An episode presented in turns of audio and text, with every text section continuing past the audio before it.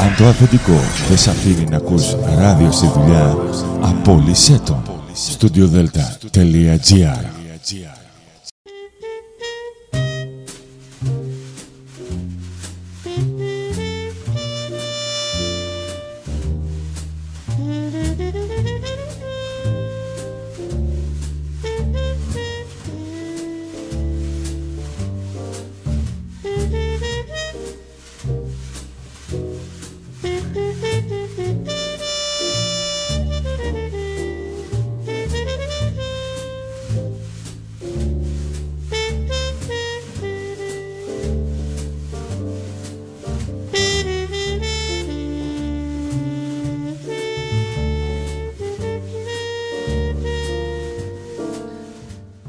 Καλησπέρα σας κυρίες και κύριοι. Είναι η εκπομπή «Άνθρωποι και ιστορίες» με τη Γεωργία Αγγελή. Ζωντανά από το στούντιο Δέλτα, το ραδιόφωνο της καρδιάς μας.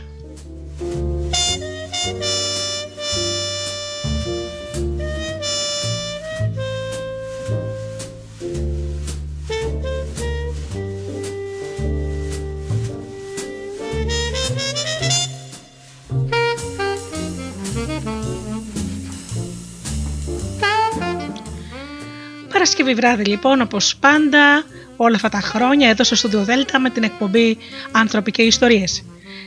Σήμερα αγαπημένοι μου φίλοι έχουμε δύο τοξικούς ανθρώπους να δούμε. Τον Αυταρχικό και τον Φοβιτσιάρη.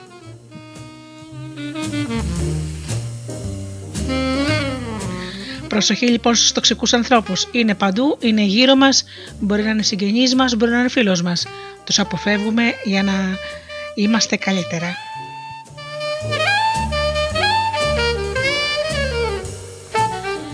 Τις πληροφορίες τις συλλέγω από τα βιβλία του Μπερνάντο Σταματέας για τους τοξικούς ανθρώπους, εκδόσεις Ενιαλός.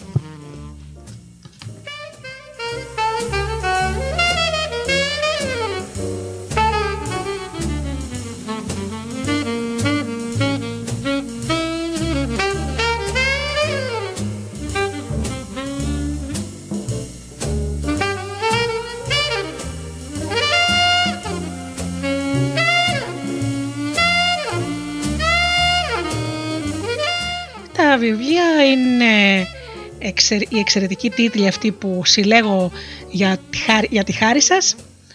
Ε, τις προμηθεύουμε από το πασίγνωστο βιβλιοπωλείο Πλιάδες που είναι Σπύρου Μερκούρη 62 στο Πακράτη. Να το επισκέπτεστε, έχει βιβλία για όλους τους ανθρώπους.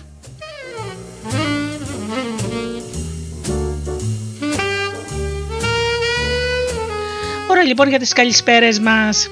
Να καλησπέρισω τους φίλους που μας ακούν πληκτρολογώντας www.studiodelta.gr και βρίσκονται εδώ μαζί μας στη σελίδα του σταθμού.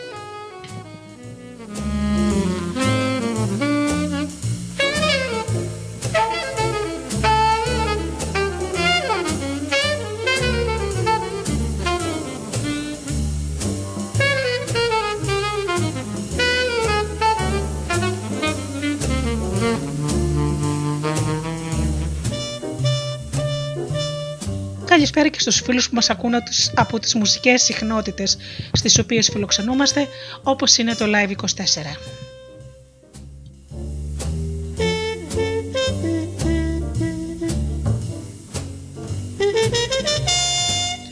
Και φυσικά την καλησπέρα μου στους ανθρώπους που μας ακούν από κινητά και tablets.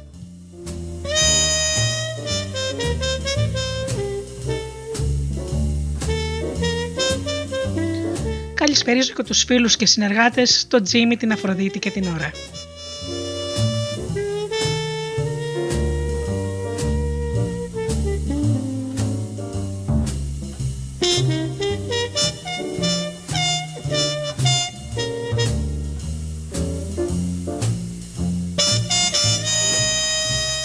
Ξεκινάμε με μουσική και μετά πίσω εδώ με το θέμα μας.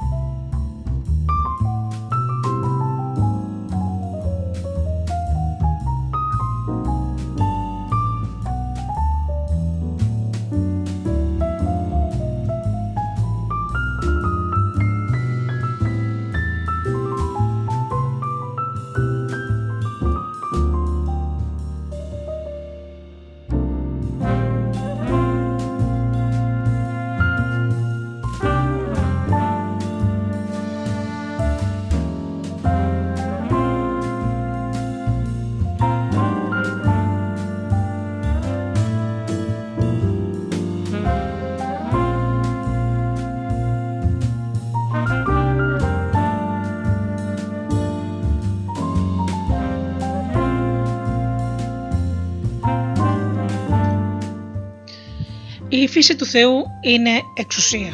Ο Θεός είναι παντοδύναμος και όταν έπλασε τον άνθρωπο, μοιράστηκε αυτή την εξουσία μαζί του. Με άλλα λόγια, ο Θεός μας δημιούργησε για να έχουμε εξουσία. Ο άνθρωπος αναζητά την εξουσία στο DNA λόγω της δικής του επιθυμίας να εξουσιάσει.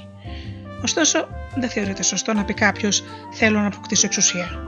Γιατί; Γιατί η εξουσία συνεχέεται με την κατάχρηση της εξουσίας. Η εξουσία είναι στη φύση μας.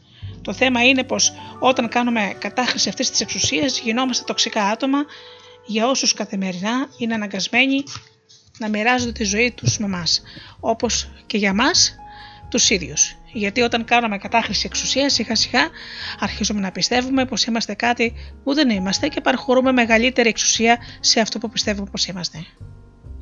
Α δούμε ως ποια επίπεδα τοξικής εξουσίας μπορεί να φτάσει ο άνθρωπος.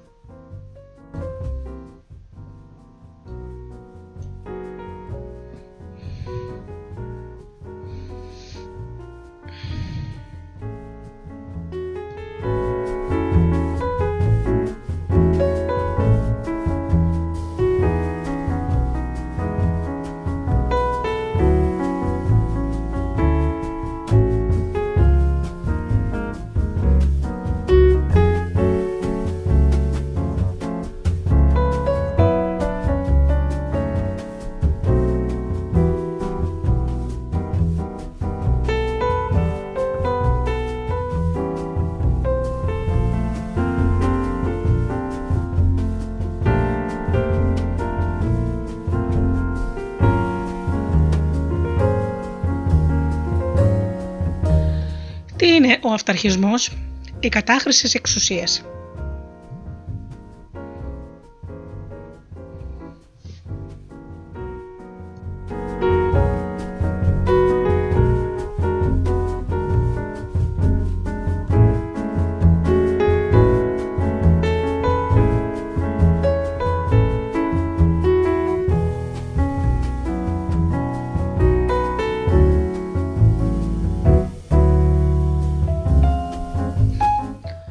Η εξουσία δεν είναι ούτε καλή ούτε κακή.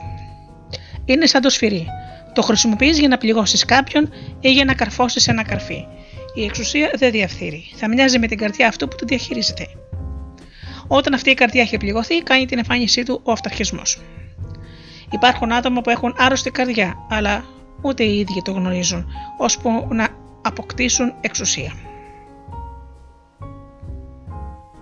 Ο αυταρχισμός κλείνει τις πόρτες που καταφέρνει να ανοίξει η ευφυΐα σου.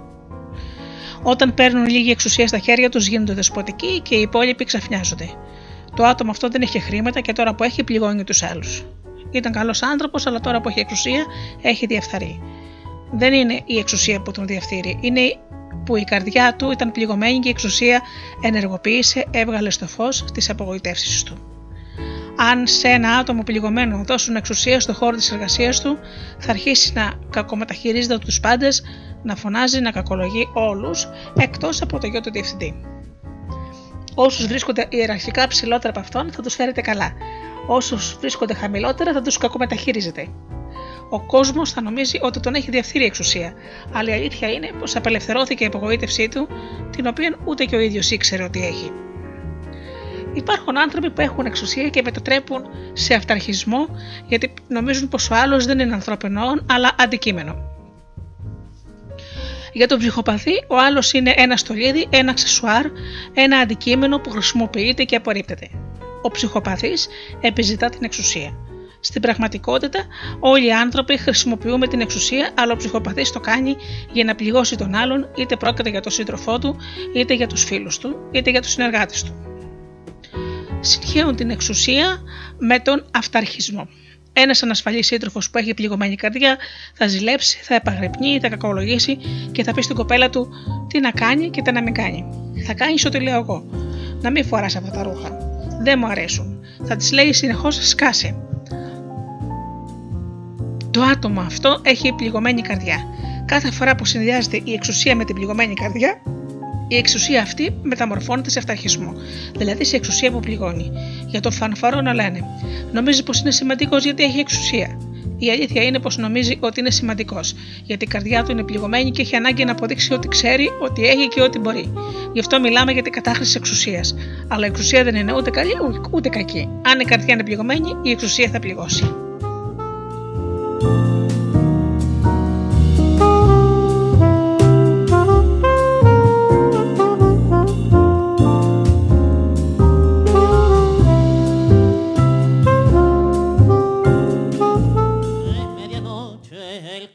Despierta, muchas mujeres, flores y champán. Va a comenzar la eterna y triste fiesta de los que viven al ritmo de un gotán. 40 años de vida me encadenan, blanca la testa, viejo el corazón. Hoy puedo yo mirar con mucha pena lo que otros tiempos miré con ilusión. Las pobres milongas, sopa de besos, me miran sonrientes con curiosidad. Ya no me conocen, estoy solo y viejo. No hay luz en mis ojos, la vida se va.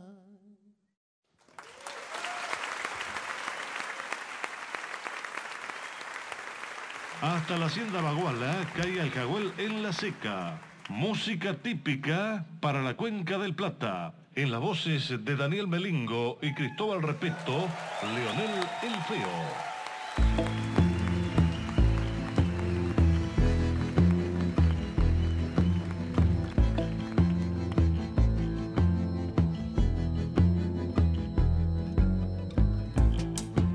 Sí que sos compadrito, nunca bajaste el copete y solapa tus valores con finura y destreza. Se te agigantaron las partes para poder exagerar.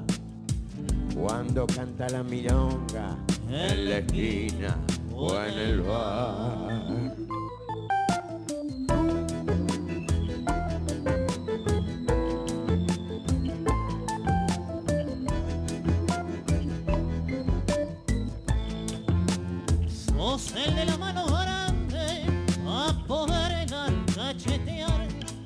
Para poder jugar de chico a los trenes divertidos y sin complejo en la estación de retiro. Te decían el ofe, Sorsal por el grandor de tus manos y por tu caripela que en actividad más de una espantó.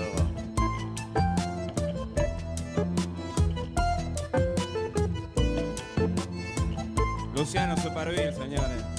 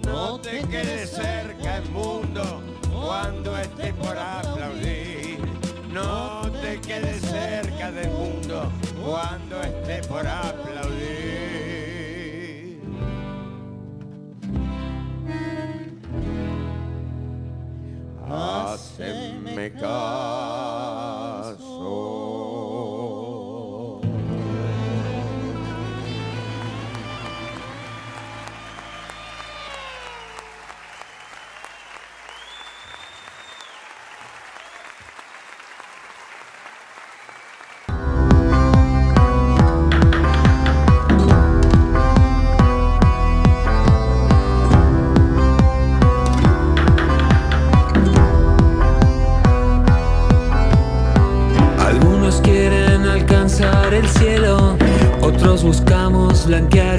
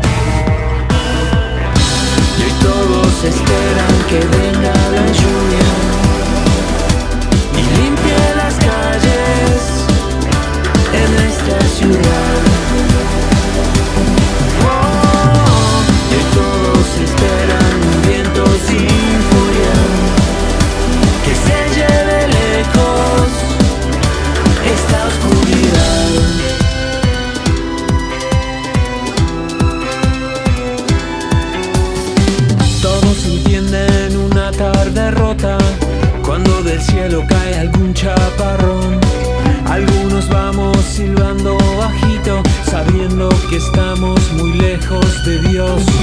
Todos sabemos que se quiebra el alma cuando su mirada ya no mira más y caminamos al filo del alba perdiendo la calma, perdiendo la calma cuando ella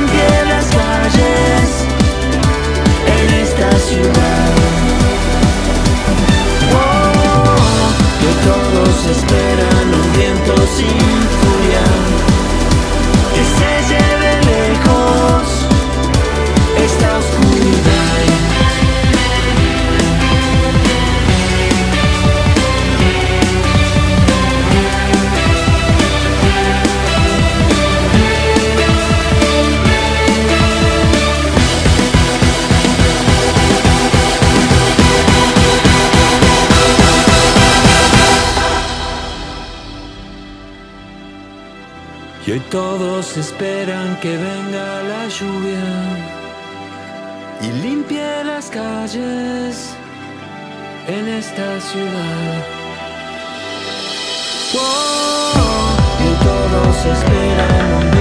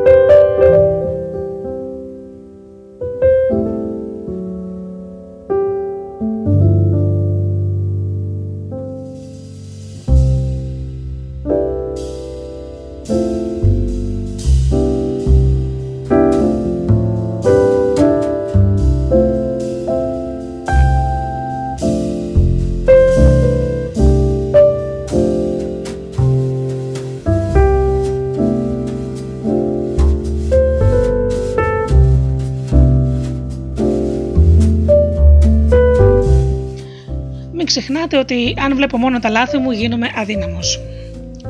Όταν βλέπω μόνο τα λάθη μου πάω στο άλλο άκρο, οπότε και πάλι δεν βλέπω τη συνολική εικόνα. Δεν βλέπω τι κάνω καλά ή κανονικά. Βλέπω μόνο το κακό. Ο δόκτωρ Μαρθέλο Θεμπέριο κατηγοροποιεί τα άτομα με βάση αυτό το χαρακτηριστικό. Αναφέρει πως η αυτοεκτίμηση δεν έρχεται απ' έξω, αλλά από μέσα μας και μας μιλά για σταχτοπούτες και για σχημόπαπα.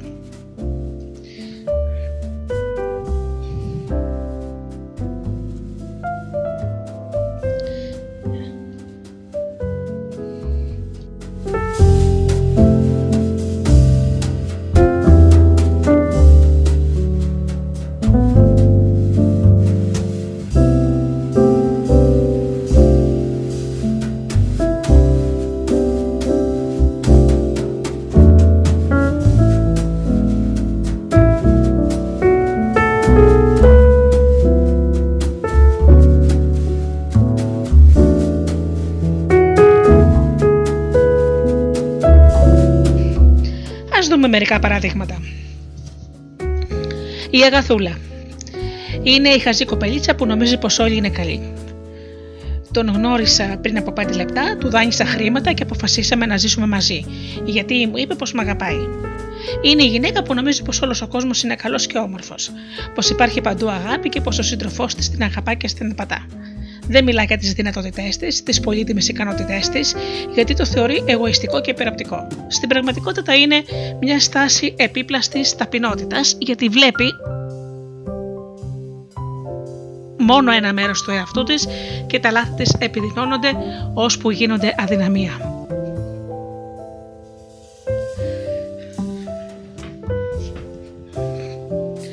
Ο ζηλιάρης ή ο ζηλόφθονος βλέπει μόνο τα λάθη του, τις αδυναμίες του. Ο άλλος είναι πάντα καλύτερος από αυτόν. Αν κάποιος του πει ότι πήρε προαγωγή πάνω από αυτόν στη δουλειά, σχολιάζει. Α, τι καλά, τι ωραία. Αλλά το λέει διστακτικά. Αυτός είναι φθόνος. Γιατί δεν αντέχει το καλό στους άλλους.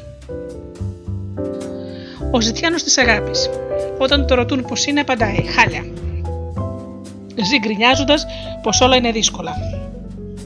Δεν μιλά για όσα περνά στην πραγματικότητα. Πρόθεσή του είναι να προκαλέσει ήκτο. Δεν θέλω να ανοχλώ. Έχεις ένα λεπτάκι ή σε απασχολώ. Καλύτερα να πηγαίνω. Θα έρθω αργότερα. Αχ, είμαι τόσο κουρασμένη. Θέλω να έρθω στη γιορτή, αλλά δεν ξέρω αν θα με αφήσουν. Πάντα επιλέγει ανάμεσα στο κακό και στο καλό. Συγγνώμη, επιλέγει ανάμεσα στο κακό και στο κακό. Είναι ζητιάνος. Ο ανασφαλής και ο αναποφάσιστος.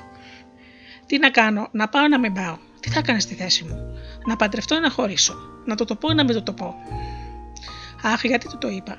Ζει σε μια μόνιμη αμφισβήτηση, είναι τρομερά ανασφαλή. Το χαλάκι. Είναι ο γελοτοποιό της αυλή. Οι σαδιστές τον επιλέγουν για να σκουπίζουν τα παπούτσια τους. Αν πεις με εκμεταλλεύτηκαν, με χρησιμοποίησαν, με κακομεταχειρίστηκαν, πρέπει να προσθέσεις γιατί έγινε χαλή να με πατήσουν.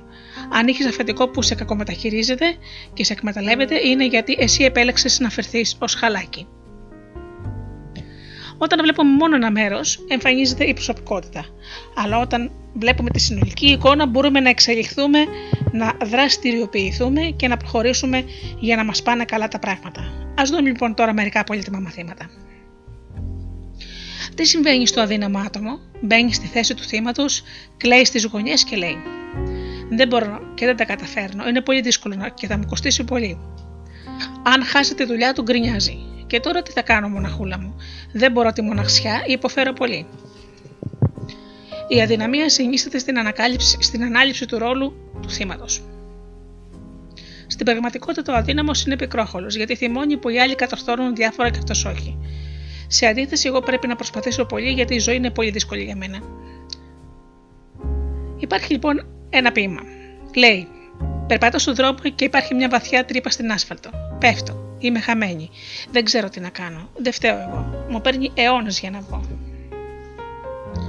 Περπάτω στον ίδιο δρόμο, υπάρχει μια βαθιά τρύπα στην άσφαλτο. Κάνω πω δεν τη βλέπω, ξαναπέφτω. Δεν μπορώ να πιστέψω ότι ξανάπεσα στο ίδιο σημείο. Ωστόσο, εγώ φταίω. Μου παίρνει αρκετό καιρό για να βγω. Περπατώ στον ίδιο δρόμο και υπάρχει μια βαθιά τρύπα στην άσφαλτο. Βλέπω πω είναι εκεί και όμως πέφτω μέσα. Μου έγινε συνήθεια πια. Τα μάτια μου είναι ανοιχτά, ξέρω που είμαι, εγώ φταίω και βγαίνω αμέσως. Περπατώ στον ίδιο δρόμο και υπάρχει μια βαθιά τρύπα στην άσφαλτο. Την αποφεύγω. Και τελειώνει με το εξής. Πηγαίνω από άλλο δρόμο. Σίγουρα θα ξέρεις κάποιον αδύναμο που πάντα γκρινιάζει για τη μοίρα του, για το ότι πάντα του τυχαίνουν τα ίδια, για το πώς δεν φταίει αυτός, για το πώς του φέρονται οι άλλοι κλπ. κλπ. Δεν γεννιόμαστε για να γίνουμε ανεπεράσπιστα θύματα καταστάσεων, αλλά για να πάρουμε στα χέρια μας τα ενία της ζωής μας, για να παίξουμε πρωταγωνιστικό ρόλο και να ξεπεράσουμε κάθε εμπόδιο, ώσπου να μπορέσουμε να εκπληρώσουμε όλα μας τα όνειρα. Ας δούμε όμως τη δύναμη της αλλαγής. Κάθε αλλαγή που δεν αλλάζει νοοτροπία δεν είναι αλλαγή. Κάθε αλλαγή που δεν αλλάζει τρόπο σκέψης δεν είναι αλλαγή. Όπως δεν μπορούμε να φορέσουμε ένα ρούχο πάνω στο άλλο, έτσι δεν μπορούμε να αφομοιώσουμε νέες ιδέες αν προηγουμένως δεν απαλλαγούμε από τις παλιές. Ο μόνος τρόπος για να ξεπεράσουμε μια κρίση είναι να εξελιχθούμε, να μάθουμε να λειτουργούμε με τρόπο καινούριο και διαφορετικό. πρέπει να φτιάξουμε καινούριο σκηνικό, είτε στον τομέα των προσωπικών σχέσεων, είτε στον εργασιακό, είτε στον οικονομικό κλπ. Είναι σημαντικό να δεσμευόμαστε ότι θα αλλάξουμε. Η πρώτη αλλαγή είναι και η πιο δύσκολη. Η δεύτερη είναι πιο απλή. Η διόρθωση δεν έχει νόημα, δεν αλλάζει την κατάσταση. Μια αλλαγή, όσο μικρή και να είναι, προκαλεί ένα ντόμονο μεταβολών. Όπως ένα κομμάτι ντόμονο που πέφτει και συμπαρασύρει όσα είναι πίσω του, όπως η χιονόμπαλα που γλιστρά από την κορυφή ενός βουνού και γίνεται όλο και πιο μεγάλη, σχηματίζοντας χιονοστιβάδα. Όπως υπάρχουν φαύλοι κύκλοι, υπάρχουν και ενάρετοι κύκλοι, που ξεκινούν με μια μικρή αλλαγή. Στη ζωή υπάρχει το ξεχωριστό, το συνηθισμένο. Αλλά η διαφορά τους στην ουσία είναι πολύ μικρή. Σε σεμινάρια συναντώ συχνά τους ε, μετέχοντες να χαιρετιούνται και ύστερα τους λέω να το ξανακάνουν. Αλλά με λίγο μεγαλύτερη προσπάθεια και το κάνουν. Στη συνέχεια τους, ζητάν, τους ζητούν να βελτιώνουν κάθε φορά τον τρόπο που χαιρετιούνται. Έτσι αρχίζουν να ανταλλάσσουν χαιρετισμούς με όλο πιο μεγάλη εφορία και χαμόγελο. Επένουν ο ένας τον άλλον και τελικά ξεσπούν σε γέλια και διαχειτικότητες. Μια μικρή αλλαγή βελτιώνει το ομαδικό κλίμα και φέρνει μεγαλύτερη χαρά και ενθουσιασμό. Μια ομάδα 11 παικτών, αν εμψυχωθεί σωστά, θα αποδώσει στο γήπεδο σαν να αριθμούσε 50. Και αν αποκαρδιωθεί, θα αριθμούσε μόλις 4. Για ένα καλό παιχνίδι αρκεί μια μικρή αλλαγή. Το ελάχιστο είναι πάντα το μέγιστο. Όλη μας η ζωή αποτελείται από αλλαγές και όλα αλλάζουν. Α προκαλέσουμε λοιπόν τις καλύτερες αλλαγές. Αν θέλεις να αλλάξεις τον κόσμο, ξεκίνα από τον εαυτό σου, έχει πει ο Μαχάτμα Γκάντι. Και συμφωνούμε μαζί του. Ένα πλοίο που ταξιδεύει παρεκκλίνει τις πορείες του πέντε μοίρες προς τα βόρεια, προς τα δεξιά ή προς τα αριστερά. Τη συγκεκριμένη στιγμή η αλλαγή είναι σχεδόν ανεπέστατη. Αν όμως συνεχίσει προς αυτή την κατεύθυνση, μετά από ορισμένη απόσταση η αλλαγή θα γίνει αντιληπτή και θα πολλαπλασιαστεί. Το να έχεις την ικανότητα να αλλάζεις σημαίνει ότι το πνεύμα σου έχει την ικανότητα να μαθαίνει. Να είναι ταπεινό. Η ταπεινότητα είναι μια έννοια που γενικά δεν γίνεται εύκολα κατανοητή. Τη ισχύουν με καλές συνήθειες. Για παράδειγμα, αν χαιρετήσω ή μετακινηθώ με λεωφορείο, θεωρείται πως είμαι ταπεινός. Την εκτέλεση κάποιων ασχολιών, όπως το να είσαι μηχανικός και να μαγειρεύεις για όλους ή να είσαι κοτοπερίχο και να καθαρίζεις το πάτωμα. Το να μην έχεις αυτοεκτίμηση ή αυτοπεποίθηση θα νιώθεις περιφρόνηση για τον εαυτό σου να λες για παράδειγμα δεν αξίζω τίποτα οικονομική φτώχεια. Αν κάποιος δεν έχει χρήματα, τον, αποτελούν, τον αποκαλούν ταπεινό. Η ταπεινοφροσύνη είναι η ικανότητα της μάθησης και όχι κομπεσμού, όπως συμβαίνει στην περίπτωση του ξυπασμένου. Ταπεινός μπορεί να είναι και αυτός που έχει χρήματα, και αυτός που δεν έχει, και αυτός που έχει επάγγελμα, και αυτός που δεν έχει, και αυτός που έχει για εσωτερική στάση ή όχι. Όταν η στάση λοιπόν αυτή είναι υγιής, είμαστε έτοιμοι να καταφέρουμε εκτός του κύκλου της τοξικότητας και ξέρουμε τις αλλαγές να φέρουμε και ποιους δρόμους να αφήσουμε πίσω μας και να μην ξαναπάρουμε.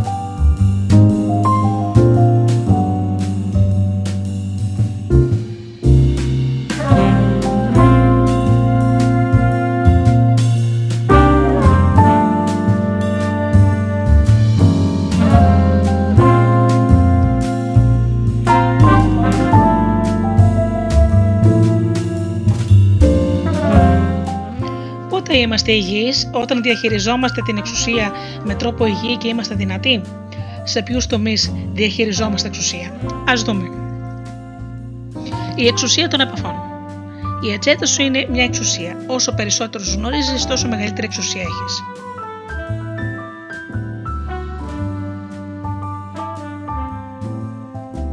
Πάρε απόφαση να γνωρίσεις καινούργια άτομα και να διευρύνεις την ατζέντα σου συμπεριλαμβάνοντας τακτικά δύο ή τρία καινούργια πρόσωπα γιατί έχεις ανάγκη την εξουσία των επαφών.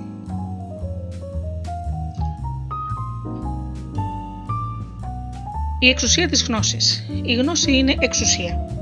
Αν πρέπει να κάνεις εγχείρηση την οποία θέλεις να λάβει ένας διάσημος νευροχειρούργος που έχει σπουδάσει στο πανεπιστήμιο, το δίχως άλλο η αμοιβή του θα είναι υψηλότατη. Γιατί; Διότι όταν ένα άτομο έχει πολλές γνώσεις, έχει και μεγαλύτερη εξουσία. Η εξουσία όμως δεν επιδιώκει τον αυταρχισμό ούτε την αδυναμία, αλλά τη δύναμη. Δημιούργησε θετικές διαπροσωπικές σχέσεις για τον εαυτό σου και για τους άλλους. Λέει η βίβλος πως η υπεροψία προηγείται του ολέθρου. Της υπεροψίας έπονται καταστροφές ακριβώς γιατί ο υπερόπτης νομίζει πως δεν έχει τίποτα άλλο να μάθει. Ό,τι ξέρεις είναι η γνώση σου.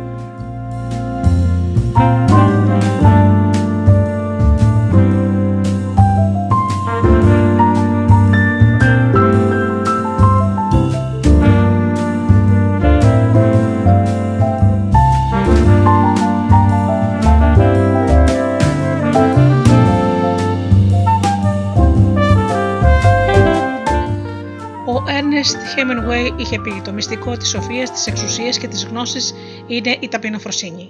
Και έχει απόλυτο δίκιο.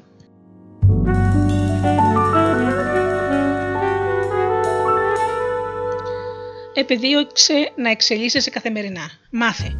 Από μικρός, ο Σούπερμαν είχε όρεση ακτίνων Χ που το επέτρεπε να δει μέσα από στερεά αντικείμενα και ο Κοή που το επέτρεπε να ακούει από απόσταση. Η μητέρα του πρόσεξε πως ταραζόταν γιατί δεν ήξερε να χειριστεί αυτές τις ικανότητες και του είπε: Γέ μου, κοίταξέ με. Έτσι το έμαθε να χρησιμοποιεί την εξουσία που διέθετε, εστιάζοντας σε αυτήν και όχι στη συνέχιση των φωνών και των αντικειμένων που άκουγε και έβλεπε. Του έμαθε να ασκεί εξουσία στην ίδια του την εξουσία, ώστε να μπορεί να τη χρησιμοποιεί για καλό σκοπό. Και πώς το κατάφερε, μαθαίνοντάς του πως η εξουσία γίνεται μεγάλη όταν βρίσκεται στη γνώση. Η εξουσία του να είσαι αρχηγός. Το να είσαι αρχηγός είναι και αυτό μια εξουσία. Άλλο να είσαι εργαζόμενος και άλλο πολύ διαφορετικό να είσαι αφεντικό. Φρόντισε να είσαι αφεντικό ώστε να μπορείς να ενεργοποιήσει την ηγετική σου ικανότητα της δημιουργικότητας που κουβαλάς μέσα σου, όχι για να φέρεις σε αυταρχικά ή αδύναμε, αλλά θα σου άρεσε να είσαι αφεντικό.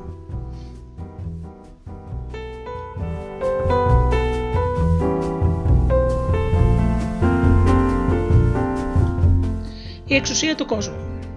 Περισσότερες σχέσεις είναι εξουσία η εξουσία του να είσαι με κάποιον άλλον, να οικοδομήσει υγιείς δεσμού που μας συνδέουν με τις καλύτερες ευκαιρίες της ζωής μας. Εννοείται πως όποιος καταφέρει να διαχειριστεί την εξουσία σε οποιοδήποτε τομέα της ζωής του, είναι ένα άτομο που πρώτα απ' όλα έχει αξιολογήσει τον εαυτό του και έχει μια ρεαλιστική εικόνα γι' αυτό. Και αναπόφευκτα δημιουργείται το ερώτημα: Τι πρέπει να κάνω για να αξιολογήσω τον εαυτό μου με τρόπο ρεαλιστικό, ας δούμε.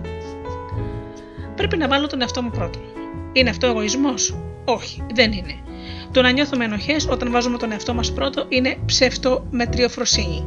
Κοινωνικά δεν θεωρείται σωστό να σκεφτόμαστε πρωτίστως τον εαυτό μας, εν τούτης αυτός είναι ο καλύτερος τρόπος για να βοηθήσουμε. Για παράδειγμα, όταν γίνεται ένα ατύχημα, το πρώτο πράγμα που κάνουν οι πρώτες βοήθειες είναι να οριοθετήσουν μια ασφαλή περιοχή, να εκτρέψουν την κίνηση, να ορίσουν την περίμετρο κτλ. Αν οι τραυματιοφορείς κατέβαιναν το στενοφόρο και πήγαιναν αμέσως να σώσουν τους τραυματίες, χωρίς να σταματήσουν την κίνηση, θα διέτρεχαν κίνδυνο να τους πατήσουν τα αυτοκίνητα και τα θύματα του ατυχήματος θα αυξανόταν.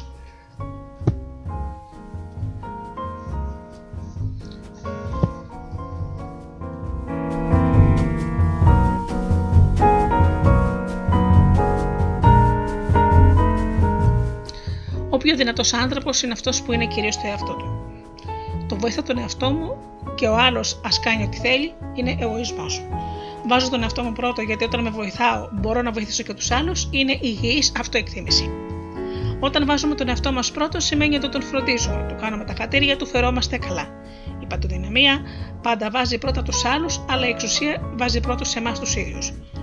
Πότε ήταν η τελευταία φορά που έκανες ένα δώρο στον εαυτό σου; Δεν αναφερόμαστε απλά στο αγόρασα κάτι για μένα, αλλά στο να χαρούμε με κάτι, να αφιερώσουμε ένα πρωινό, ένα απόγευμα σε κάτι που μας αρέσει. Να κάνουμε ένα μασάζ, να πάμε στον κινηματογράφο, να διαβάσουμε ένα καλό βιβλίο. Όταν αποδεχόμαστε τη συνολική εικόνα, νιώθουμε καλά με τον εαυτό μας και ξέρουμε πως αξίζουμε βραβείο. Όταν νιώθουμε καλά με τον εαυτό μας, χαμογελάμε. Επικροτούμε τους άλλους και τελικά απολαμβάνουμε κύρος όπου και αν πηγαίνουμε. Λες λοιπόν, πρέπει να αποδεχτώ όλε μου τις πλευρές. Όταν λόγω ψευτοταπεινοφροσύνης δεν αναγνωρίζουμε ή υποτιμούμε τις δυνατότητές μας, στερούμε από τους άλλους τη δυνατότητα να βασιστούν στο ταλέντο μας. Για παράδειγμα, αν έχω ταλέντο στη ξυλουργική και δεν το αναγνωρίζω, στερώ από τον άλλον τη δυνατότητα να στηριχθεί στη βοήθειά μου. Πρέπει να μάθουμε να αναγνωρίζουμε, χωρίς ντροπή και φόβο, ότι είμαστε καλοί σε κάτι. Αν αναγνωρίσουμε επαρκώς τις αρετές μας, αυτό που ξέρουμε να κάνουμε καλά, δεν θα έχουμε πρόβλημα να αποδεχτούμε μια πρόταση για βελτίωση και έτσι θα μπορέσουμε να συνεχίσουμε να εξελισσόμαστε.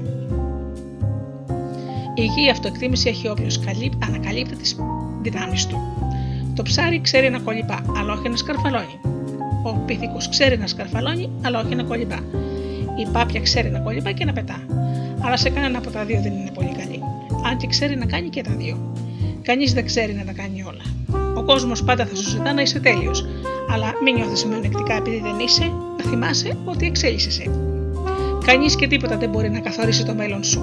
Αυτό θα γίνει μόνο μέσα από τις σωστές ή λανθασμένες συμπεριφορές που θα ενσωματώσεις στην οτροπία σου. Η αυτοεκτίμησή μας πρέπει να είναι βασισμένη σε αυτό που είμαστε και όχι στα επιτεύγματά μας. Η αυτοεκτίμηση δεν χτίζεται απ' έξω προς τα μέσα, αλλά από μέσα προς τα έξω. Αν βλέπεις μόνο τις αρετές σου, θα θέλεις να σε χειροκροτήσουν. Αν βλέπεις μόνο τα λατώματά σου, θα θέλεις οι άλλοι να μην τα βλέπουν. Όταν όμως βλέπεις τη συνολική εικόνα, δεν χρειάζεσαι κάποιον ούτε να σε χειροκροτεί ούτε να σε επιβεβαιώνει, γιατί το κάνεις μόνος σου. Αποδέχεις ότι κάνεις ό,τι κάνεις καλά, ότι δεν κάνεις και τόσο καλά και ότι κάνεις άσχημα.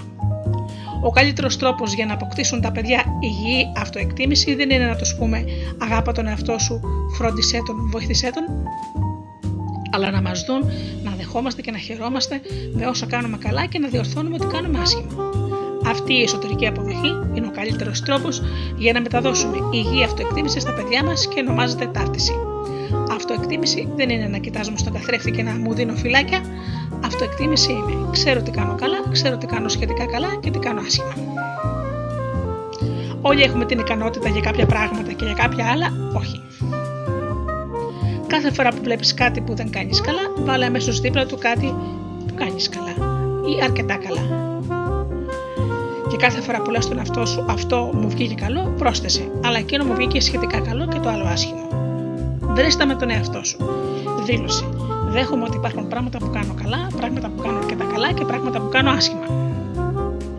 Πω υπάρχουν πράγματα στα οποία είμαι πολύ καλός, άλλα στα οποία δεν είμαι και τόσο καλός και κάποια άλλα στα οποία με σκέτη καταστροφή. Πω σε ορισμένα πράγματα είμαι πολύ έξυπνος, σε άλλα περισσότερο ή λιγότερο έξυπνος σε κάποια άλλα. Με την ίδια ένταση που χαιρόμαστε όταν κάτι μας πηγαίνει καλά, πρέπει να διορθώνουμε και ό,τι μας πηγαίνει άσχημα. Η αυτοεκτίμηση είναι δική μας υπόθεση και έτσι δεν εξαρτιόμαστε από τον κόσμο.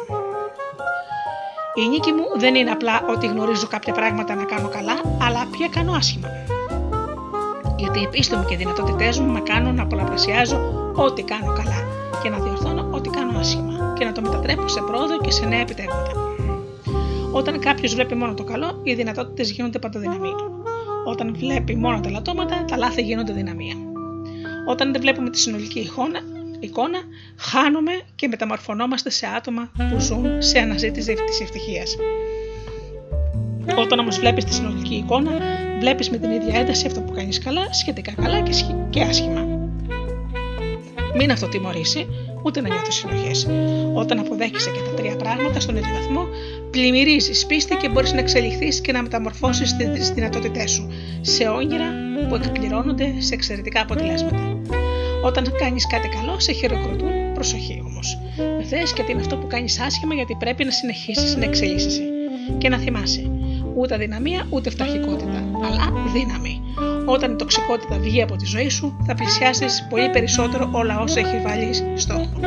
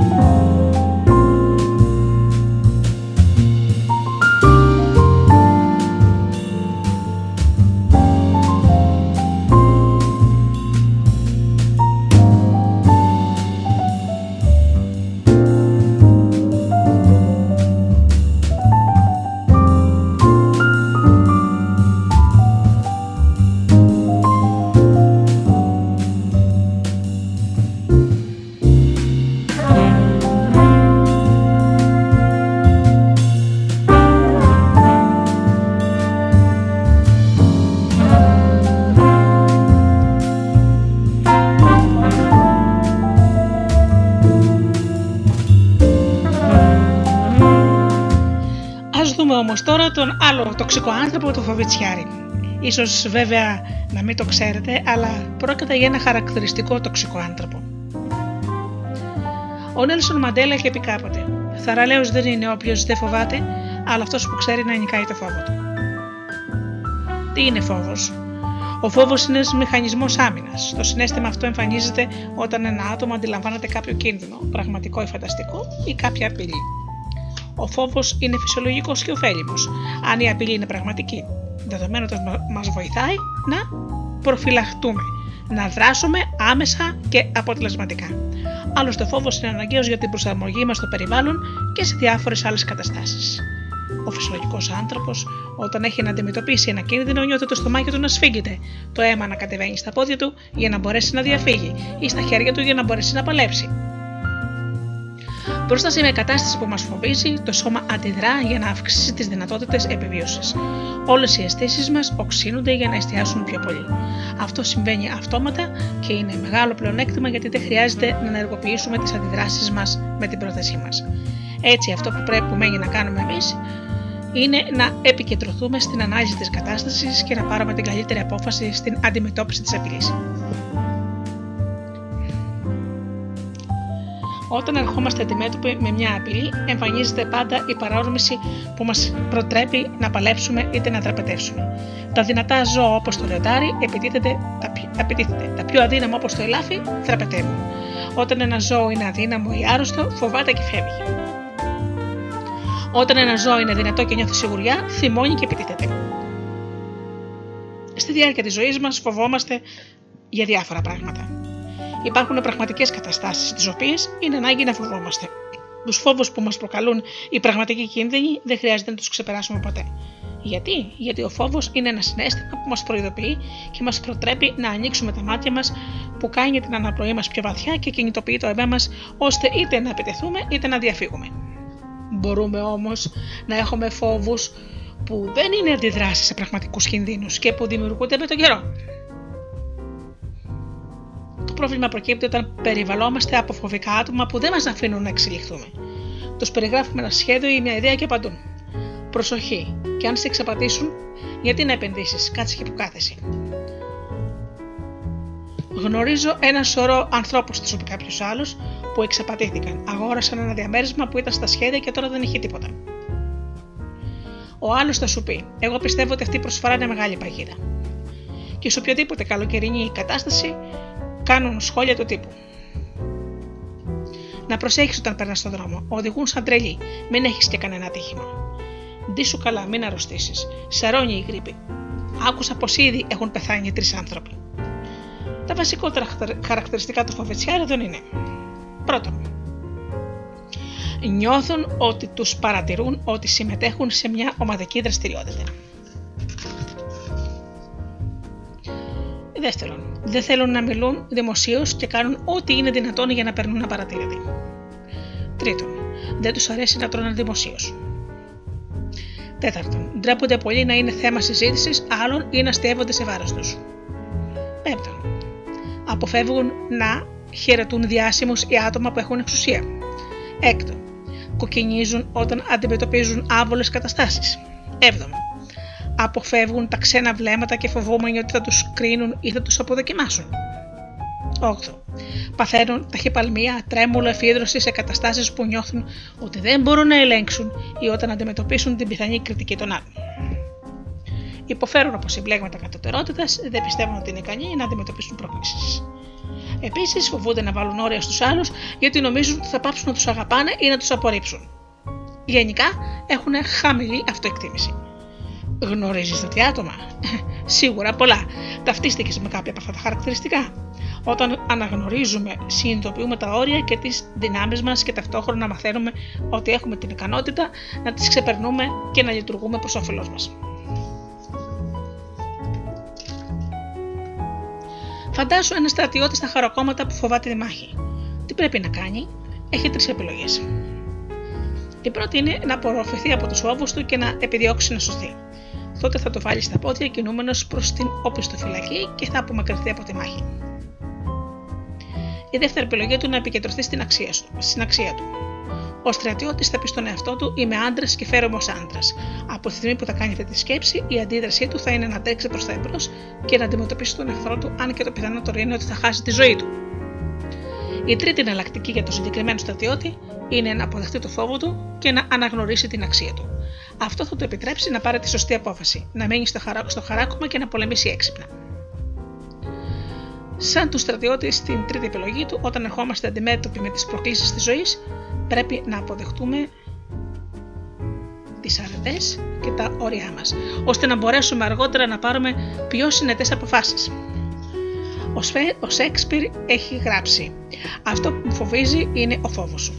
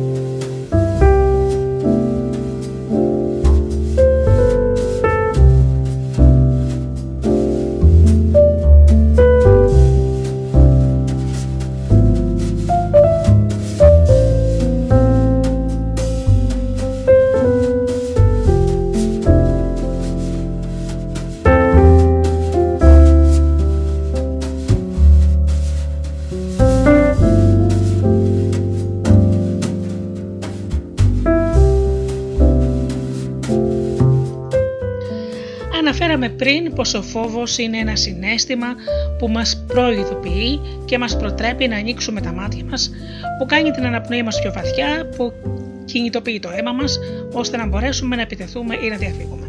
Όπως επίσης είπαμε, όμως μπορεί να έχουμε φόβους που δεν είναι αληθινοί και δημιουργούνται με τον καιρό. Πώς είναι οι φόβοι στην παιδική ηλικία; Η εξελικτική ψυχολογία μας λέει πως στα μωρά οι φόβοι είναι έμφυτοι. Τα πολύ μικρά παιδιά φοβούνται τους δυνατούς θορύβους και τα αντικείμενα που πλησιάζουν πολύ γρήγορα. Για να καθησυχάσουμε τα παιδάκια μας και να τους παράσχουμε ασφάλεια, πρέπει να τα χαϊδέψουμε και να τα κρατήσουμε στην αγκαλιά μας. Από 2 έως 3 ετών στους έμφυτου φόβους προστίθεται ο φόβος του αποχωρισμού. Αυτός είναι ο λόγος για τον οποίο τα μικρά παιδιά αρνούνται την αγκαλιά ατόμων που είναι άγνωστα σε αυτά. Μπορούν να διακρίνουν ανάμεσα σε άτομα που γνωρίζουν και σε αυτά που δεν γνωρίζουν.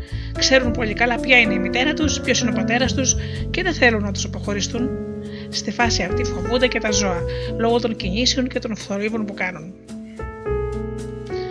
Από 3 έω 4 ετών, πέρα από το φόβο για τους θορύβους και τους άγνωστους και τα ζώα, εμφανίζεται και ο φόβος για το σκοτάδι και τη μοναξιά. Γιατί τα παιδιά ξέρουν πώς να εξαρτώνται από τους άλλους. Είναι εκτιτικά με την οικογένειά τους. Φοβούνται τα φανταστικά πλάσματα, ε, παραδείγματος χάνει τέρατα, φαντάσματα κτλ., αφού δεν ξέρουν να ξεχωρίζουν το αληθινό από το φανταστικό. Επίσης, φοβούνται τις καταιγίδες. Οι εν λόγω φόβοι αυτοί είναι που επιμένουν στον χρόνο οι πιο υπερβολικοί. Από 6 έως 11 ετών εμφανίζεται ο φόβος για τα φαντάσματα, ενώ οι υπόλοιποι φόβοι αρχίζουν σιγά σιγά να υποχωρούν. Οι βασικοί φόβοι δημιουργούνται στο περιβάλλον της οικογένειας και του σχολείου. Στη φάση αυτή τα παιδιά φοβούνται την γελιοποίηση, την πίεση των γονιών, την απόρριψη, γιατί συγχαίουν την κριτική με την απόρριψη. Τι μπορούμε να κάνουμε εμείς οι γονείς, το καλύτερο που μπορούμε να κάνουμε εμείς οι γονείς είναι να δείξουμε στα παιδιά μας πως έχουν την αγάπη και την προστασία μας. Πρέπει να τους επιτρέψουμε να εκφράσουν τους φόβους τους, γνωρίζοντας πως στηρίζονται πάνω μας για να τους νικήσουν. Και πρέπει να επικροτούμε τα επιτεύγματά τους και να τους μαθαίνουμε να έχουν πίστη στον εαυτό τους και να τα κάνουμε να νιώθουν την εκτίμησή μας με φράσεις όπως Τι ωραία που το έκανες ή Τι σπουδαίος που είσαι. Στα παιδιά αρέσει να νιώθουν σπουδαία. Το να δίνουμε καλό παράδειγμα είναι επίσης κάτι που πρέπει να λάβουμε υπόψη, αφού ο φόβος όσο και το θάρρος είναι μεταδοτικά. Πώς είναι οι φόβοι στην εφηβεία, οι έφηβοι φοβούνται. Να μην ξέρουν ποιοι είναι, να μην έχουν ταυτότητα. Φοβούνται επίσης την αποδοκιμασία των συνομιλικών τους. Και τρίτον, να μην γνωρίζουν τι τους επιφυλάσσει το μέλλον. Όταν νιώθουν άχρηστοι, καταφεύγουν στα ναρκωτικά και στο αλκοόλ. Πώς μπορούμε λοιπόν εμείς οι γονείς να τους βοηθήσουμε, τι δεν πρέπει να κάνουμε ποτέ εμείς οι γονείς, να κοροϊδεύουμε τα παιδιά μας για τους φόβους τους, αδιαφορώντας για την ηλικία τους. Κάποιοι γονείς θα αναγκάζουν να ξεπερνούν τους φόβους μιλώντας τους ως εξής. Δεν χρειάζεται να φοβάσαι τα φαντάσματα γαζέ. Ε, γίνε άντρες επιτέλους, είναι δυνατόν να φοβάσαι το σκοτάδι. Εμείς ως ενήλικες πρέπει να τα εμψυχώνουμε και ποτέ να μεταπιέζουμε ή να τα κοροϊδεύουμε. Ούτε και να τα υπερπροστατεύουμε. Αχ, φοβάται το καημένο μου, έλα στη μαμά. Ο παπάς που υπερπροστατεύει το γιο του, του μεταδίδει αυτό το μήνυμα. Μόνος σου δεν θα μπορεί, δεν μπορείς. Με έχεις πάντα ανάγκη. Τι κάνουμε τότε, Καταρχάς, δίνουμε το καλό παράδειγμα. Αποδεικνύουμε πως οι πράξεις μας καθημερινά δεν περιορίζονται από παράλογους φόβους. Σε αντίθετη περίπτωση, θα καταφέρουμε ότι ό,τι και οι γονείς που λένε στα παιδιά τους, να μοιράζεσαι τα παιχνίδια σου εγωιστή. Όταν τα παιδιά δεν θέλουν να μοιραστούν τίποτα τότε φερόμαστε όπως στο στρατό. Μια διμερία όταν πηγαίνεις σε πόλεμο παίζει μουσική. Α δείξουμε εμπιστοσύνη στα παιδιά μας. Όσο αγχωμένοι ή ανήσυχοι και αν είμαστε, μπροστά τους πρέπει να φαινόμαστε δυνατοί γιατί εμείς είμαστε οι προστάτες και οι φροντιστές τους. Αν το παιδί δει το άτομο που πρέπει να το φροντίσει, να φοβάται περισσότερο από αυτό, θα παρακαλέσει το Θεό να του στείλει άλλους γονείς. Μια παλιά ιστορία λέει πως μια μέρα ένας ταξιδιώτης συνάντησε στον δρόμο του την Πανούκλα και τη ρώτησε πού πηγαίνει. Στη Βαγδάτη του απάντησε: Να σκοτώσω 5.000 ανθρώπους. Μια εβδομάδα αργότερα, ο ταξιδιώτης συνάντησε την Πανούκλα που επέστρεφε από το ταξίδι της και της επιτέθηκε αγανακτισμένος. Μου είπες ότι θα σκότωνες 5.000 ανθρώπους και εσύ σκότωσες 50.000. Όχι, αποκρίθηκε η Πανούκλα. Εγώ μόνο 5.000 σκότωσα. Οι υπόλοιποι πέθαναν από το φόβο τους. Αν είχαμε την τύχη να μεγαλώσουμε με υγιή τρόπο, θα ήμασταν ικανοί να αναγνωρίσουμε τις φοβικές τοξικές προσωπικότητες που όλη την ώρα προσπαθούν να μας τρομάξουν. Πολλοί από αυτούς δεν το κάνουν από κακία, αλλά πιστεύουν, αλλά γιατί πιστεύουν και είναι πολύ σίγουροι ότι το, όταν το κάνουν μα προστατεύουν. Είναι ωστόσο δική μας δουλειά να καταλάβουμε πότε αυτή η υποτιθέμενη φροντίδα, αντί να προκαλεί φόβο που μας προφυλάσσει, μετατρέπεται σε τοξικότητα, μας ακυρώνει και μας περιορίζει στο εσωτερικό ενός αγκαθωτού στερματοπλέγματο που μας απομονώνει από τον κόσμο και από τα όνειρα που πρέπει να εκπληρώσουμε. Καλές συμπεριφορές. Ο φόβος, όπως είπαμε, εμφανίζεται όταν υπάρχει κίνδυνος. Αν είχαμε ένα λιοντάρι και ένα κουνέλι, ποιο θα φοβόταν ποιον; Το κουνέλι θα φοβόταν το λιοντάρι. Γιατί το λιοντάρι δεν φοβάται το κουνέλι; Γιατί το λιοντάρι είναι δυνατό; Όσο μεγαλύτερη η δύναμη, τόσο μικρότερος ο φόβος. Αν το λιοντάρι είχε μπροστά του 20 ιένε, ποιος θα φοβόταν, το λιοντάρι. Γιατί; Γιατί σε αυτή την περίπτωση αυτό είναι που έχει μικρότερη δύναμη. Είναι μόνο του μπροστά σε 20 ιένε. Τι αξιολογεί ένα ζώο προκειμένου να διαφύγει ή να επιτεθεί, τη δύναμή του, την ταχύτητά του, τα νύχια του και τα σαγόνια του.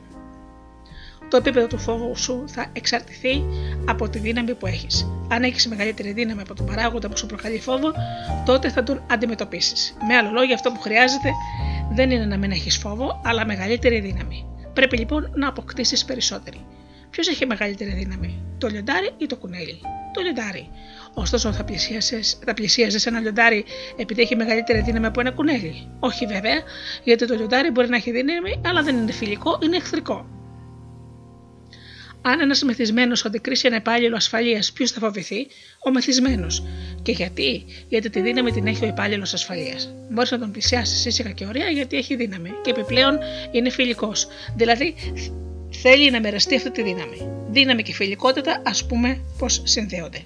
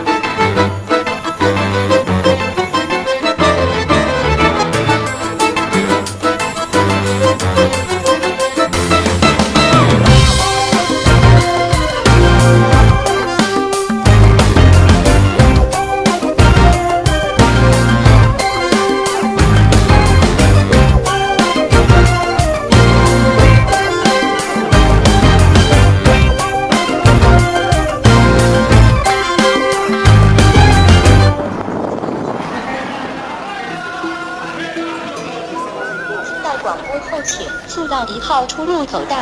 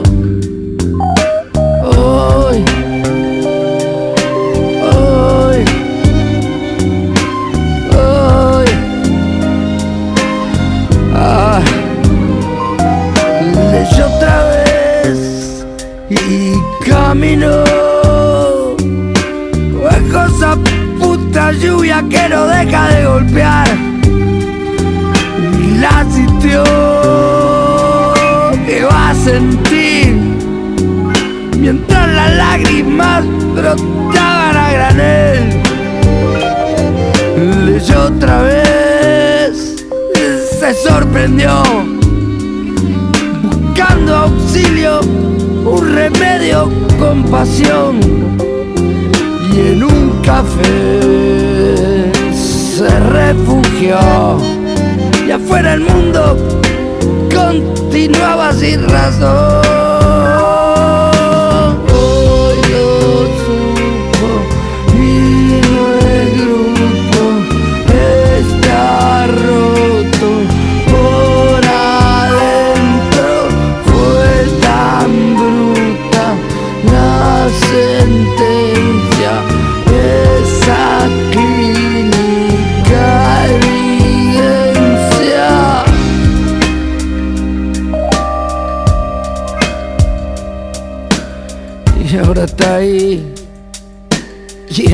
Palmo.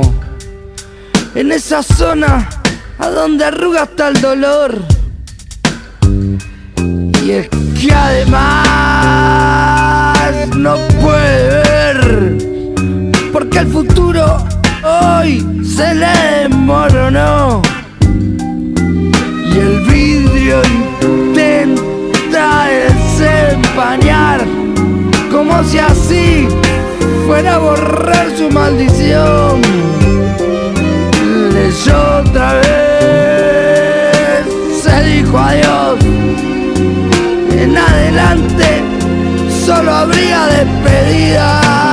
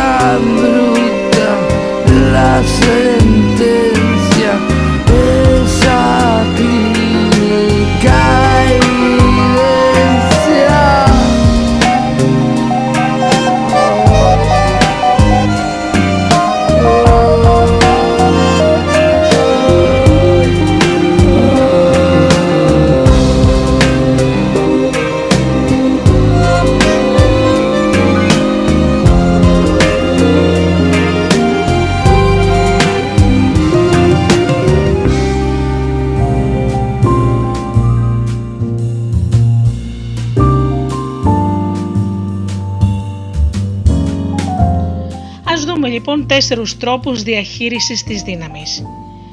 Πρώτα δύναμη με φιλικότητα. Αν είμαι καλός γιατρός έχω τη δύναμη, την ικανότητα να θεραπεύω. Η δύναμη μπορεί να σημαίνει ότι διαθέτω γνώση, εμπειρία, χρήματα, υγεία, επαφές. Πρόκειται για δυνάμεις που έχει ένα άτομο, δηλαδή ικανότητε επιβίωσης. Αν ένας γιατρός έχει τη δύναμη της γνώσης και επιπρόσθετα σου φέρεται και καλά, έχει τη δύναμη και φιλικότητα. Τότε θα γίνει ηγέτης και ο κόσμος θα τον αγαπά.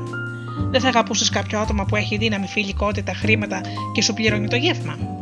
Ένας καλός οδοντίατρος που σου φάρεται καλά θα είναι ηγέτης με δύναμη και φιλικότητα. Με άλλα λόγια, δεν αρκεί να έχεις δύναμη, πρέπει να είσαι και φιλικός. Δύναμη είναι η ικανότητα της δράσης, φιλικότητα είναι η θετική στάση που αυτή τη δύναμη θα χρησιμοποιήσει όχι για να βλάψει, αλλά για να ευνοήσει. Δύναμη και φιλικότητα. Ο κόσμος σέβεται και ακολουθεί τους ηγέτες που διαθέτουν αυτές τις ικανότητες. Επιπλέον τους πληρώνουν καλά, τους προάγουν, τους κρατούν κοντά τους. Δύναμη χωρίς φιλικότητα. Τα άτομα που έχουν δύναμη αλλά όχι φιλικότητα είναι επιθετικά. Για παράδειγμα, ένας καθηγητής έχει δύναμη, ωστόσο, αν δεν είναι φιλικός αλλά εχθρικός, δεν τον αγαπούν. Όταν πηγαίνει στον οδοντίατρο, τον οποίο θεωρείς τον καλύτερο του κόσμου και εκείνος σου λέει Άνοιξε το στόμα αμέσως, ενώ σε ενημερώνει κιόλας πως όταν βάλει τον τροχό θα πονέσει πολύ, αλλά πρέπει να αντέξεις, είναι προφανές πως ο εν λόγω επαγγελματίας έχει δύναμη αλλά όχι φιλικότητα. Δεν θέλει να χρησιμοποιήσει τη δύναμη για να σου φερθεί καλά, ο τσιγκούνι έχει τη δύναμη του χρήματος, αλλά δεν πληρώνει τίποτα, δεν προσκαλεί. Ο δικηγόρος που δεν είναι τίμιος έχει τη δύναμη της νομομάθειας, αλλά ζητά περισσότερα χρήματα ή δεν υπεραμείνεται των συμφερόντων σου. Αυτού του είδους οι άνθρωποι που έχουν δύναμη, αλλά αντί για φιλικότητα χαρακτηρίζονται από παθητικότητα, είναι επικίνδυνοι, προκαλούν φόβο και επιτίθεται. Όπως το λιντάρι. Να τους προσέχετε. Πάμε στη φιλικότητα χωρίς δύναμη. Στο τρίτο αυτό επίπεδο συναντούμε τον αδύναμο που είναι φιλικός. Είναι το άτομο που δεν έχει δύναμη γιατί δεν σπούδασε ούτε προετοιμάστηκε σωστά για κάποιο επάγγελμα, αλλά φέρεται καλά στους συνανθρώπους του. Πρόκειται για άτομα πολύ φιλικά, χωρίς δύναμη του χρήματος, ούτε της γνώσης, ούτε της εμπειρίας. Είναι απλά φιλικοί και καλό καρδιάνθρωποι. Χωρίς δύναμη ούτε φιλικότητα. Εδώ συναντούμε τον αδύναμο που επιπρόσθετα είναι και εχθρικός. Δεν έχει δύναμη και επιτίθεται. Δεν ξέρει τίποτα, δεν είναι ικανός για τίποτα και εσύ τη άλλη σε προσβάλλει. Αυτά τα άτομα προκαλούν μεγάλη οργή. Για όλα αυτά, οι υγιείς διαπροσωπικές σχέσεις θα είναι αυτές που έχουν δύναμη συν ικανότητα, συν φιλικότητα. Γιατί, γιατί οφείλει να το ξέρουμε, γιατί δεν αρκεί να πηγαίνουμε καλά στα οικονομικά μας ή να έχουμε εμπειρία ή ικανότητα να σπουδάσουμε, αλλά είναι ανάγκη να έχουμε και επιθυμία και ικανότητα να φερόμαστε καλά στον συνάνθρωπό μας. Γιατί όσο μεγαλύτερη δύναμη έχεις, τόσο μικρότερος θα είναι ο φόβος σου.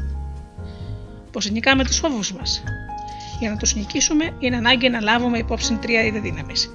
Τη δύναμη της πίστης στον εαυτό μας ή την προσωπική δύναμη. Έχω την ικανότητα να επιλύσω οποιοδήποτε θέμα. Έχω την ικανότητα να κάνω ό,τι βάλω στόχο. Πιστεύω σε μένα. Όσο δεν καταφέρνεις να σκέφτεσαι και να μιλάς, με αυτόν τον τρόπο δεν θα μπορέσεις ποτέ να αντιμετωπίσεις τους φόβους σου. Πίστεψε στον εαυτό σου. Πίστεψε ότι έχεις την ικανότητα να σπουδάσεις, να μάθεις, να βελτιωθείς. Αν δεν έχεις τη δύναμη να πιστέψεις στον εαυτό σου, θα φτάνεις πάντως στην πόρτα και θα λες: Δεν πιστεύω ότι θα τα καταφέρω. Μπορείς να πιστέψεις στον εαυτό σου. Ο Θεός σε έχει πρικήσει με δεξιότητες και ικανότητες που ίσως ακόμη να μην έχουν βγει στο φως, αλλά κρύβονται μέσα σου. Αυτή η δύναμη φωνάζει και θέλει να βγει γιατί είναι θεία δύναμη προσωπική δύναμη είναι η γνώση του μπορώ να εξελιχθώ, να προοδεύσω, να σηκωθώ και να επιλύσω τις δυσκολίες μου και θα τα καταφέρω. Τι έχεις υπόψη για τον εαυτό σου; Η δύναμη του άλλου. Οι έξυπνοι άνθρωποι συνδέονται με τη δύναμη των άλλων. Αν πονάει το όλο μου, πρέπει να πάω σε καλό οδοντίατρο. Είναι ανάγκη να συνδεθώ με τη δύναμη του άλλου.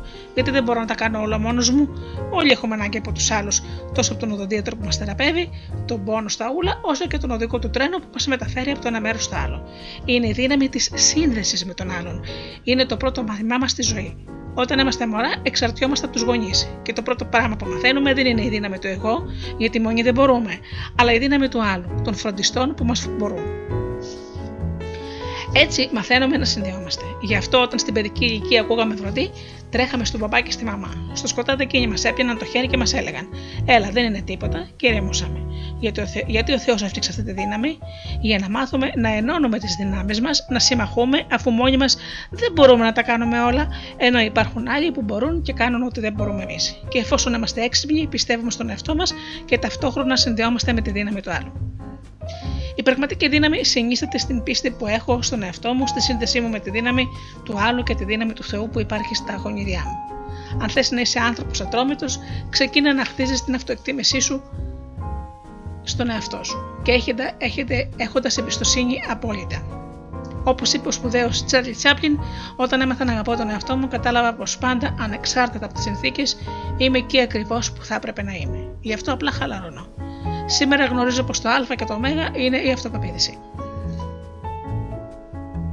Μην ξεχνάς ωστόσο να συμπεριλάβεις στη ζωή σου και τους άλλους. Όλοι χρειαζόμαστε κάποιον και κυρίως τον δημιουργό σου που σε έπλασε κατ' εικόνα και καθομοίωσή του, πρικίζοντάς σε με δύναμη, θάρρος και αυτοπεποίθηση. Απαλλαγμένοι από το φόβο και τους φοβετσιάριδε. Ένας άνθρωπος των σπηλαίων βγαίνει από τη σπηλιά του σε αναζήτηση τροφής γιατί πεινάει πολύ. Βλέπει ένα μαμούθ. Ο σπηλεάνθρωπο φοβάται το μαμούθ. Και φυσικά. Και τι κάνει, επιστρέφει στη σπηλιά του. Εν τούτης, τον νικά επίνε και ξαναβγαίνει. Ξαναβλέπει το μαμούθ. Φοβάται, ναι. Και τι κάνει, αρπάζει μια πέτρα, φτιάχνει ένα πρόχειρο όπλο, το βελτιώνει, σκοτώνει το μαμούθ και το τρώει. Γιατί αντιμετώπισε το μαμούθ, γιατί η πείνα ήταν μεγαλύτερα από το φόβο. Ο σπηλεάνθρωπο επιστρέφει στη σπηλιά. Σε λίγο βγαίνει και βλέπει άλλο μαμούθ. Φοβάται, αλλά το σκοτώνει. Το τρώει γιατί η πείνα του είναι μεγαλύτερη από το φόβο.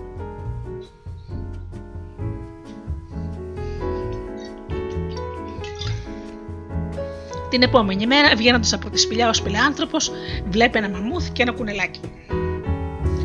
Αποφασίζει να αγνοήσει το μαμούθ και να φάει το κουνελάκι.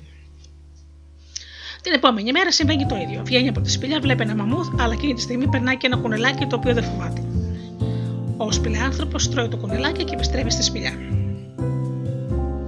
Μια μέρα βγαίνει από τη σπηλιά η γυναίκα του σπηλεάνθρωπου. Βλέπει ένα μαμούθ και ένα κουνελάκι. Φοβάται το μαμούθ; Ναι, αλλά σκέφτεται. Θα μπορούσα να φάω το κουνελάκι, αλλά θέλω να αφήσω τα παιδιά μου την εικόνα της μητέρας που είναι κυνηγός μαμούθ. Έτσι έρχεται αντιμέτωπη με το μαμούθ, το σκοτώνει και το τρώει. Τι την κινητοποιεί, η πείνα, όχι, ένα όνειρο που ήταν μεγαλύτερο από το φόβο της. Δεν πρέπει να φοβόμαστε το φόβο. Όλοι λαχταρούμε να τον νικήσουμε, αλλά αν αυτή η λαχτάρα μειωθεί, θα νικήσει ο φόβος. Είναι η ανάγκη να κάνουμε όνειρα μεγαλύτερα από τους φόβους μας. Γιατί όσο μεγαλύτερα όνειρα κάνουμε, τόσο πιο μεγάλα θα είναι και τα μαμούθ που τολμάμε να κυνηγήσουμε.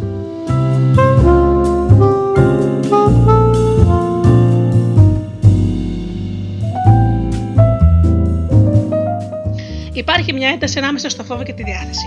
Τολμάμε να κάνουμε πράγματα γιατί έχουμε μια ανικανοποιητή ανάγκη και θέλουμε να την ικανοποιήσουμε. Αν δεν φοβόμαστε είναι γιατί δεν κάνουμε τίποτα το ενδιαφέρον στη ζωή μας. Το μέγεθος ενός ατόμου είναι πιο σημαντικό από το μέγεθος του προβλήματος και των φόβων του.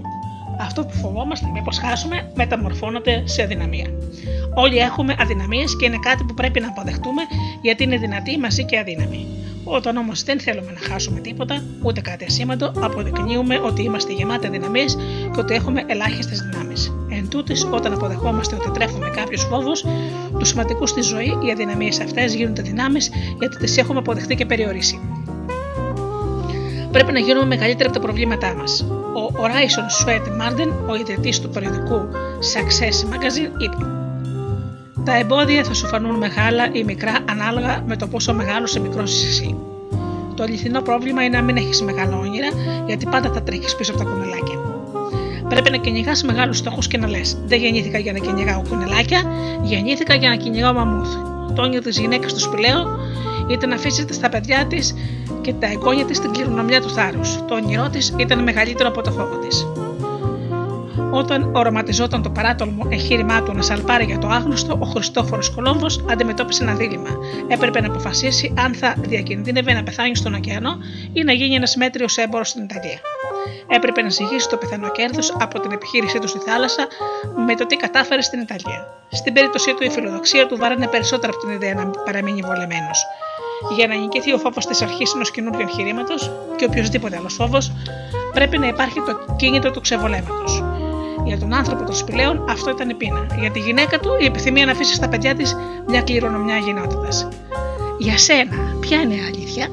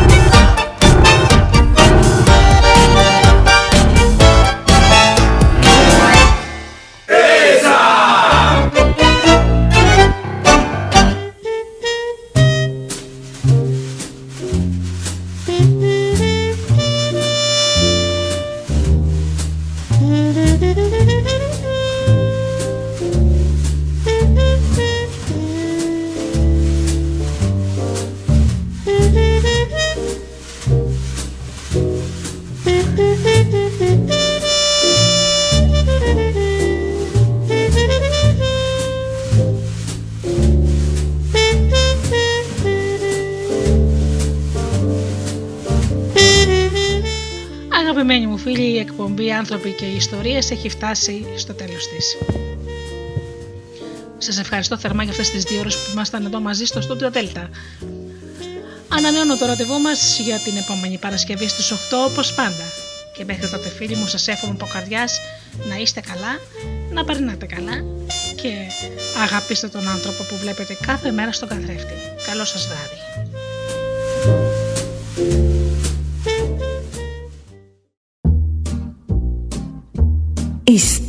Stars προσπαθούν να είναι προσγειωμένοι.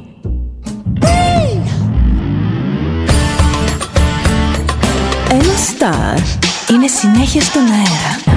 Συνέχεια στον αέρα. Στο Δέλτα ζεις μαζί του.